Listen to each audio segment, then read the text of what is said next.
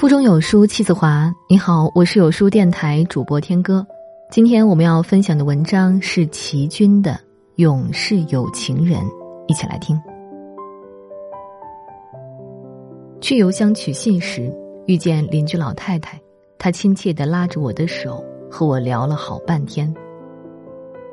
深秋的寒风吹拂着她的白发，她拉了拉围巾，神情黯淡的说。以前都是我那老伴儿出来拿邮件，他就趁机站在外面抽一支烟，抽完了才回来，因为我不让他在屋子里抽烟。现在想想真后悔，他就这一点点示好，我为什么不让他舒舒服服的坐在家里抽烟呢？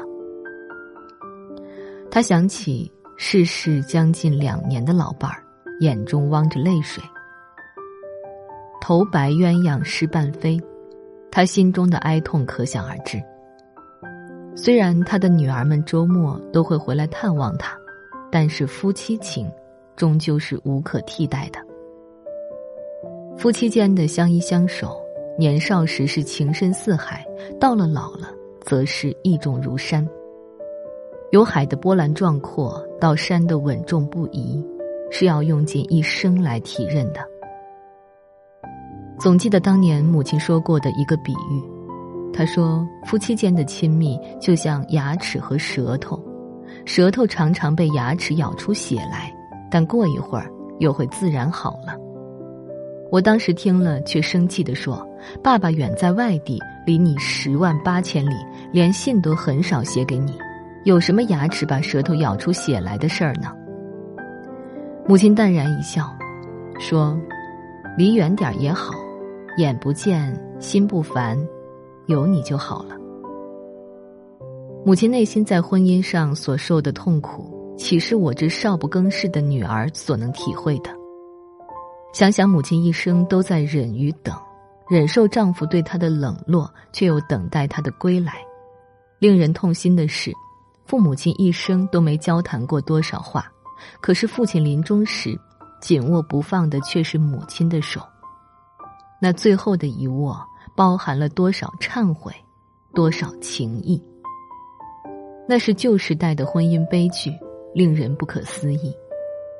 如今，有的少男少女由两心相悦而同居试婚、结婚，而至离婚；由相敬如宾到如水，似都不足为奇。是多变的社会形态、淡漠的人情，使人们不再重视婚姻与夫妻情呢？还是海誓山盟，只是文人笔下的歌颂之词。北宋词人叹息：“相思本是无凭语，莫向花间费泪行。”而今天双方打一通电话就可情话绵绵，哪里还用得着花间？一朝不和而分手，也就不会费什么泪行了。但无论如何，男女双方由相爱而结为夫妇。情感应当是最真挚而圣洁的。记得一位长者说过：“幸福婚姻 A、B、C 的名言，夫妻要彼此欣赏，连缺点也能欣赏；要彼此相依相属，要彼此信赖，在欣赏、信赖、相属中，才能享受到无穷幸福。”说的真对。词人说：“换我心，为你心。”使之相益深，这个“换”字，不就是推心置腹、相互欣赏、信赖之意吗？说实在的，有情人成眷属不难，成了眷属要永世有情人，这才是做夫妻一生一世都得体味的深意。